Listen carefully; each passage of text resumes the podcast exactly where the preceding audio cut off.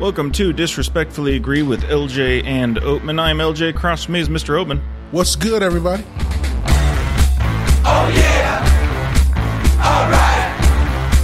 Hell yeah. That's tight. We're going to talk this week about Sorry to Bother You, written and directed by Boots Riley, starring, if I'm saying this right, Lakeith Stanfield as Cassius Green, little on the nose, Tessa Thompson, Terry Crews, Omari Hardwick, and Danny Glover as Langston. The film is sort of about a gentleman named Cassius. He is down on his luck, doesn't have a job, gets a job at a telemarketing company, and kind of works his way up the ranks. But it's kind of a fantastical, modern day dystopian, magical realism piece that's sort of a harsh critique of capitalism and the kind of racial structure of America. We're going to start with our general reactions to this piece and then jump into spoilers. I'll let you know when that happens. Mr. Oatman, what did you think of this film? The best analogy that I could use to and capture my feeling of this film, it reminded me of a person with a really strong natural voice that has no training and has no control. One of those people you see who comes on to uh, American Idol years ago and they have this big, powerful instrument and does not have a clue how to focus or use it. That's how this film felt to me. There were some wonderful moments in it, and and it was wonderfully ambitious. It's also a complete mess. It is all over the place. And not only that, I think it's, uh, and I rarely say this, rarely, it's too ambitious. Uh, this is sort of, this is the kind of fare that is better resigned to a novel. Uh, it's so much in it. It's so much that it's trying to attack. It does not fit the form that it's in. Uh, it's just too much. It goes after capitalism. It goes after reality television. It goes after the prison, the prison industrial complex. It goes after uh, racism in all its form. It goes after classism. It deals with unions and and worker against the proletariat. I mean, it has all kind of visual motifs that it tries to slide in un, under the uh, railing, and it just it becomes a mess. Like it's of- there's only so many sacred cows that you can slay in a two hour period before it's just too much. It, yeah, it's, it, you're saying that it seems like you could argue he thought, you know what?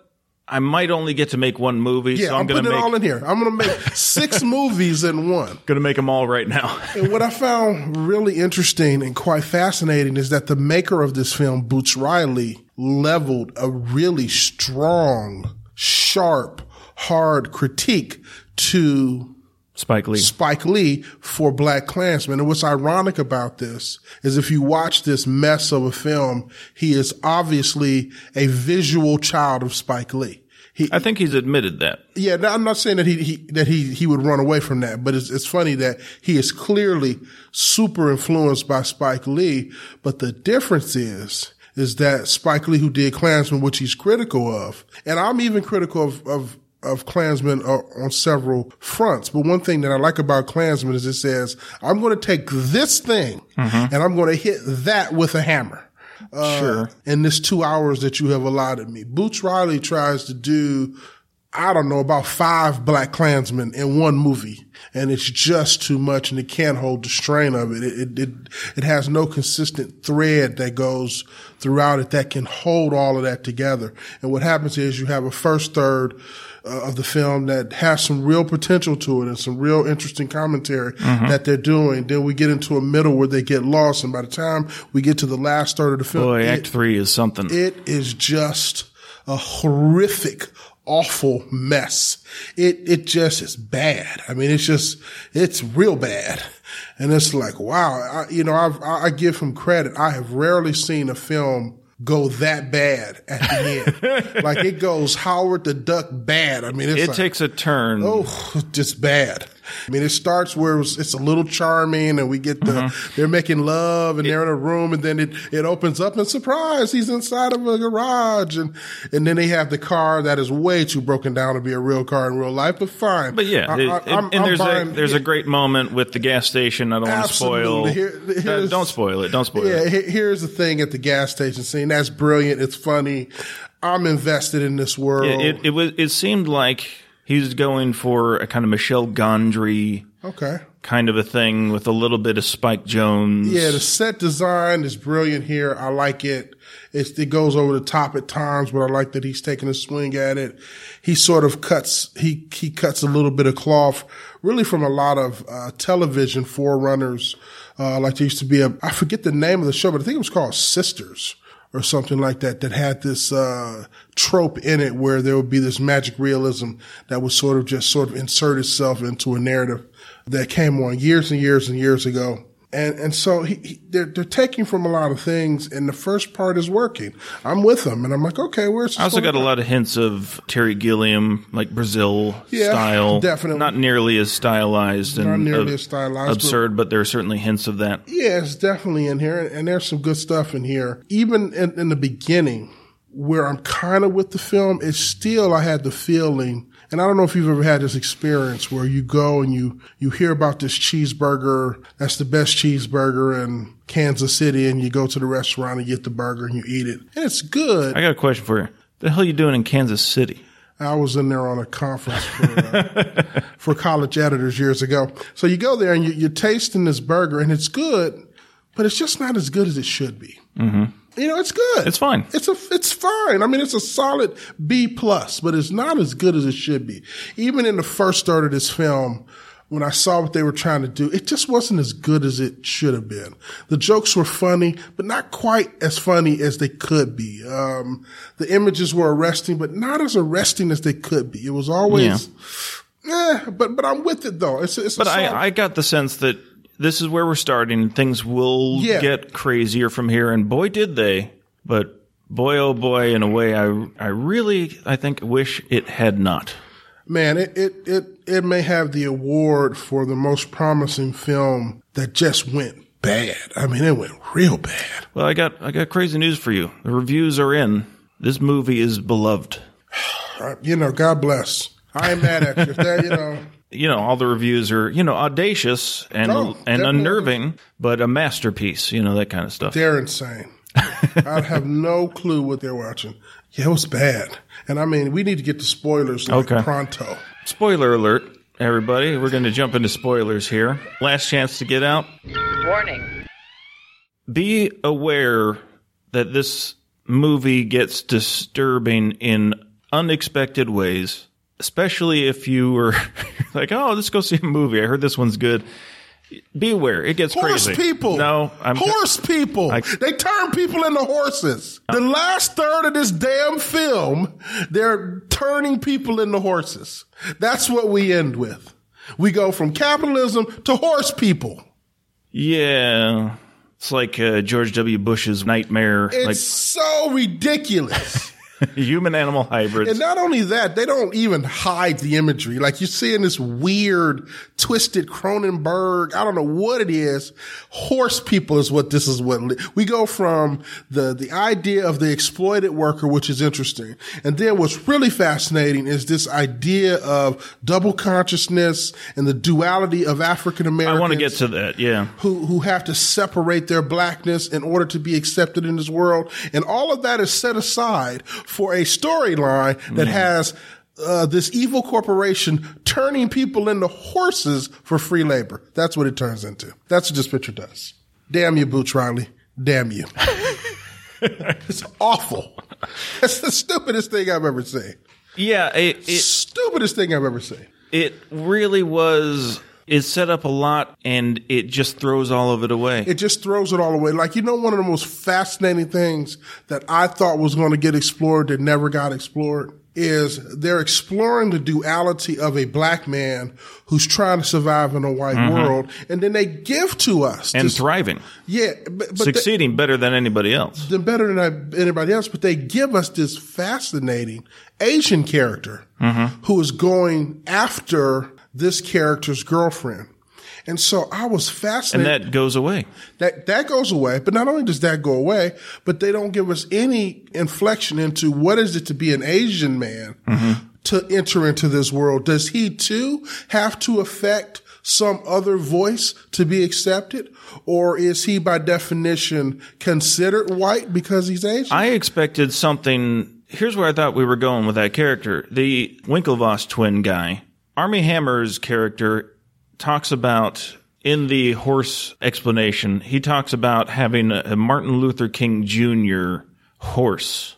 and I thought that guy was going, I told my wife, I said, so I said, the Asian guy's a double agent, That's what I thought. right? Like the, he set this up. they set this up. He's he goes from place to place, Nope. instigating, Exactly. you know, union I told stuff. my wife, I said that guy is a double agent. He's he, he the, the same thing that he was talking about with the horse people. He's already He's done. already doing it with that guy. He's doing it with that guy. Nope. No. Would have been interesting. And they and they show no duality for this minority character. Like he's sort of from an underserved community in some sense, Mm-hmm. uh, or underrepresented. Certainly. Is there any duality for him? That question is imposed. No. It's not discussed. No. I would have been fascinated to hear the, the, the, the answer to that. There's nothing. Or hearing the idea of there's one brief scene where they have his girlfriend working there. The most character development we get for that guy is a comic monologue where he's talking about venereal disease. Yeah. That's about it. That's about it. I was hoping that we even got like an idea of is there duality for a woman who has to sell to people in that setting? Because they at one scene they have her sitting there working, which comes out of nowhere.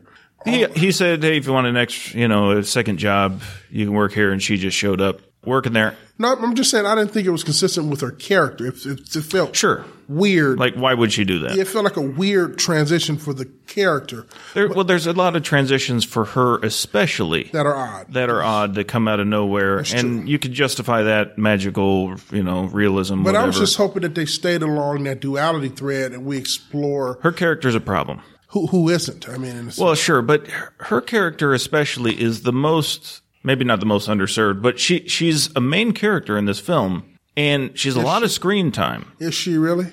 Technically, she's a lot of she's on screen a lot, maybe second only to the main character. And I don't understand what Boots Riley is doing with her. She also has a white voice. She does a British. In fact, they hired just like with. So let's explain this. The main character Cassius, and there's another black character in this who also works at the call center who has a white voice. Cassius, uh, his voice is David Cross, and the voiceover for the other guy, whose Patton name we never right? learn, is Patton Oswalt. And Cassius's girlfriend, played by Tessa, her name's Detroit. She has a white voice as well. It's um, the woman who played the girlfriend in Baby Driver. She does a British voice and goes in and out of it. And and I'm like, okay, that's it. So this woman has been criticizing Cassius for this, and she's doing it too. So why is this happening? Is this going to be addressed? Is this going to come up? Nope, not No. really.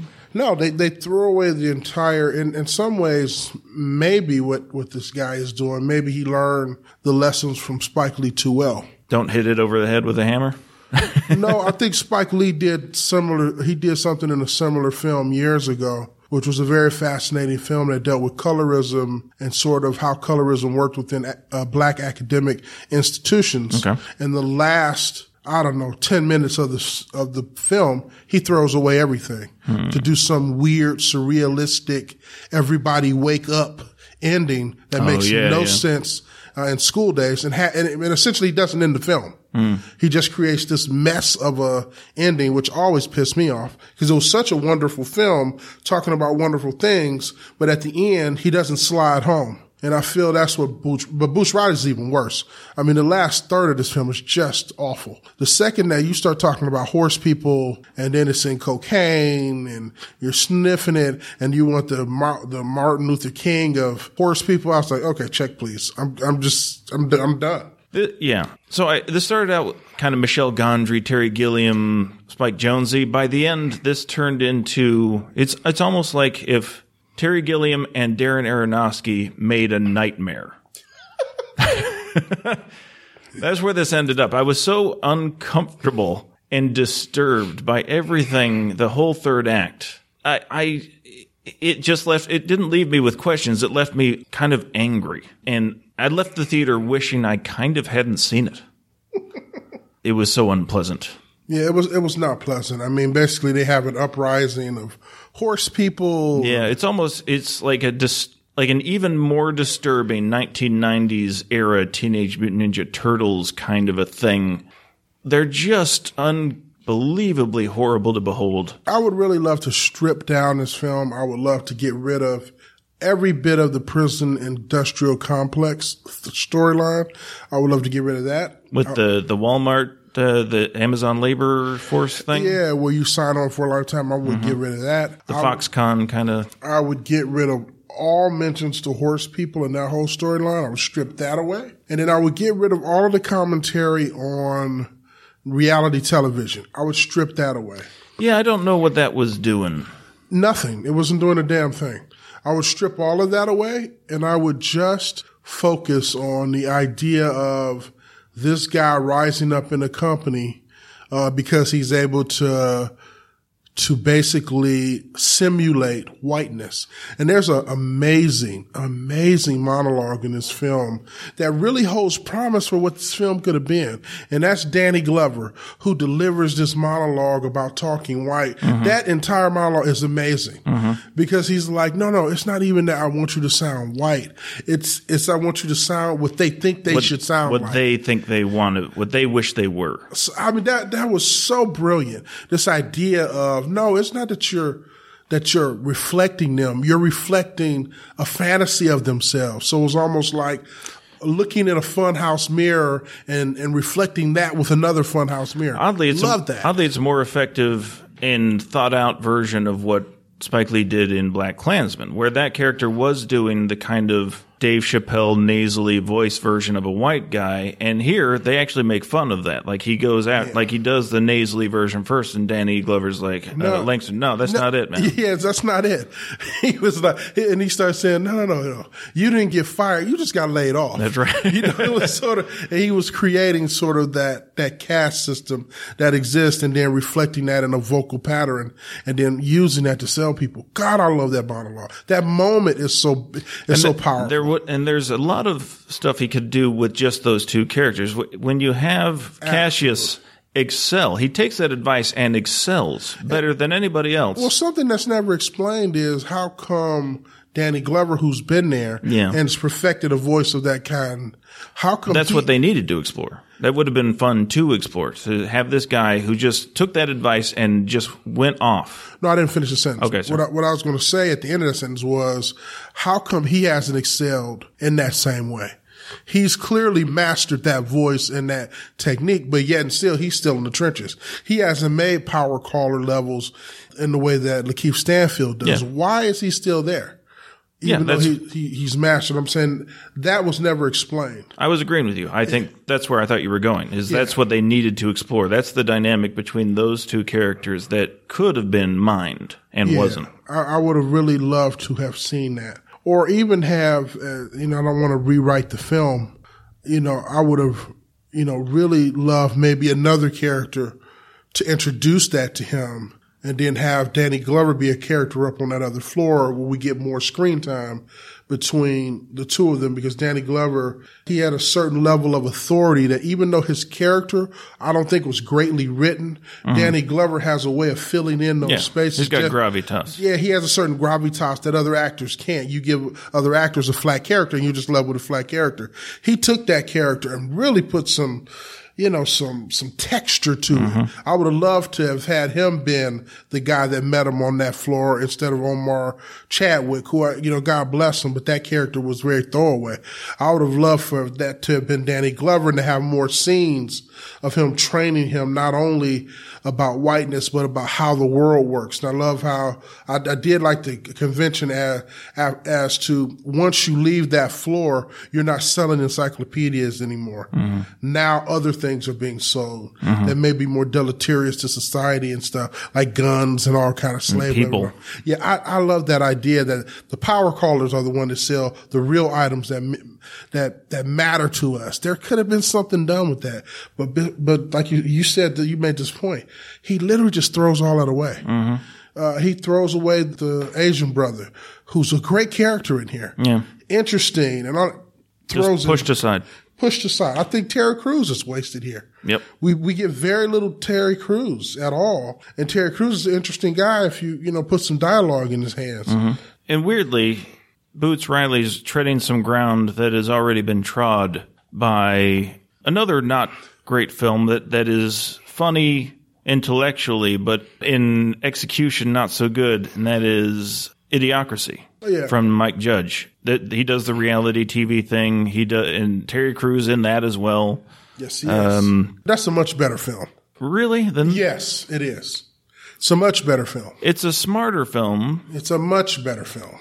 Ironically, And here's the thing: it's not a good film. it's not a good film. It's not a good film, but it's better than this. one. I guess the third act of this one is so detrimental. like the the promise of this film is far higher and more interesting and can reach higher heights than Idiocracy ever could. Exactly. Idiocracy, it, it, it opens himself up saying, like, this is surface. Yeah, we're touching on these different issues, but we're only But going to. this is a comedy. Yeah, It this is, a comedy. We're not going to. Yeah, we're silly, and, and we're not going to go too far. Uh, this one is really a statement about society. It's like a, it's a manifesto, uh, and it's just not And worthy. it's unfinished. yeah, it's not worthy of the ambition that's driving it. And not, not finished isn't even a question. They finished it, but horribly Yeah. horribly. So what it reminded me of the most is, although this is a much better film, it, it seemed like it was trying to do what Drop Squad did, and it didn't get there. I don't know Drop Squad. Drop Squad was a film that came out, I don't know, maybe 20, 25 years ago, and it was a film about uh, this squad of African American people who go around kidnapping Uncle Tom black people and retraining them in their blackness. Hmm. They kidnap them, put them in a van, and take them to this processing center, and they call it dropping and a drop squad. And then they're like these old radicals that kidnap you and they take you and they show you film and, and they do all this stuff to reprogram you out of your Uncle Tomness. Wow, it's a that's a that's a very interesting statement about programming. And oddly enough, the reason that Drop Squad is better than this film is because it has less of a budget.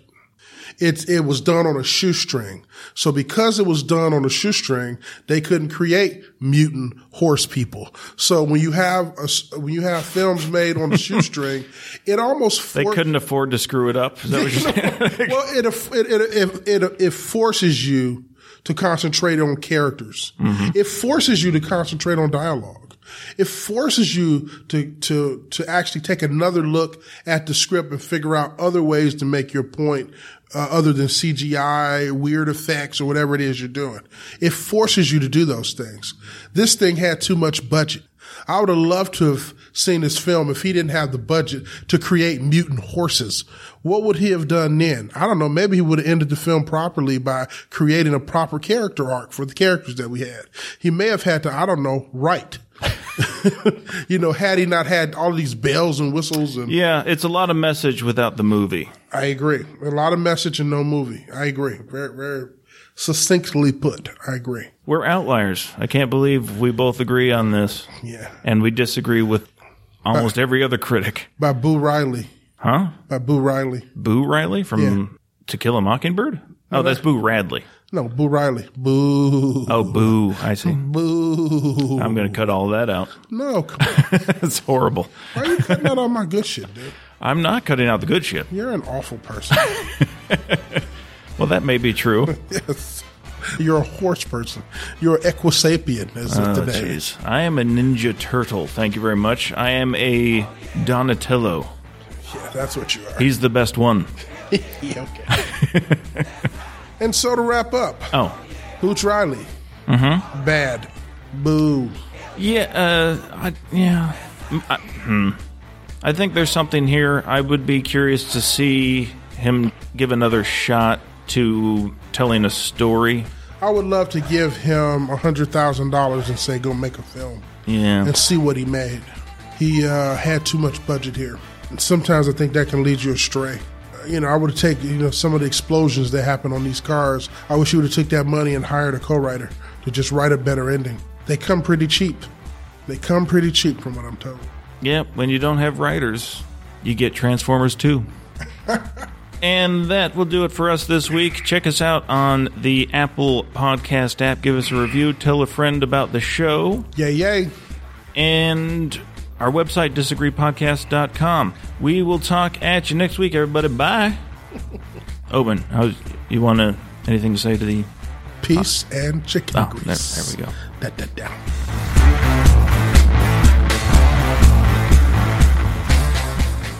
Uh, speaking of Get Out, it took me forever. I could not figure out where I knew this guy. Uh, Yeah, he was in the from. opening was- scene of Get Out. Yeah, he was uh, the first guy to get abducted in that movie. This movie, And Atlanta, of course, is where we all know him from. Oh, of course. He's amazing in Atlanta. yeah, we've all seen that.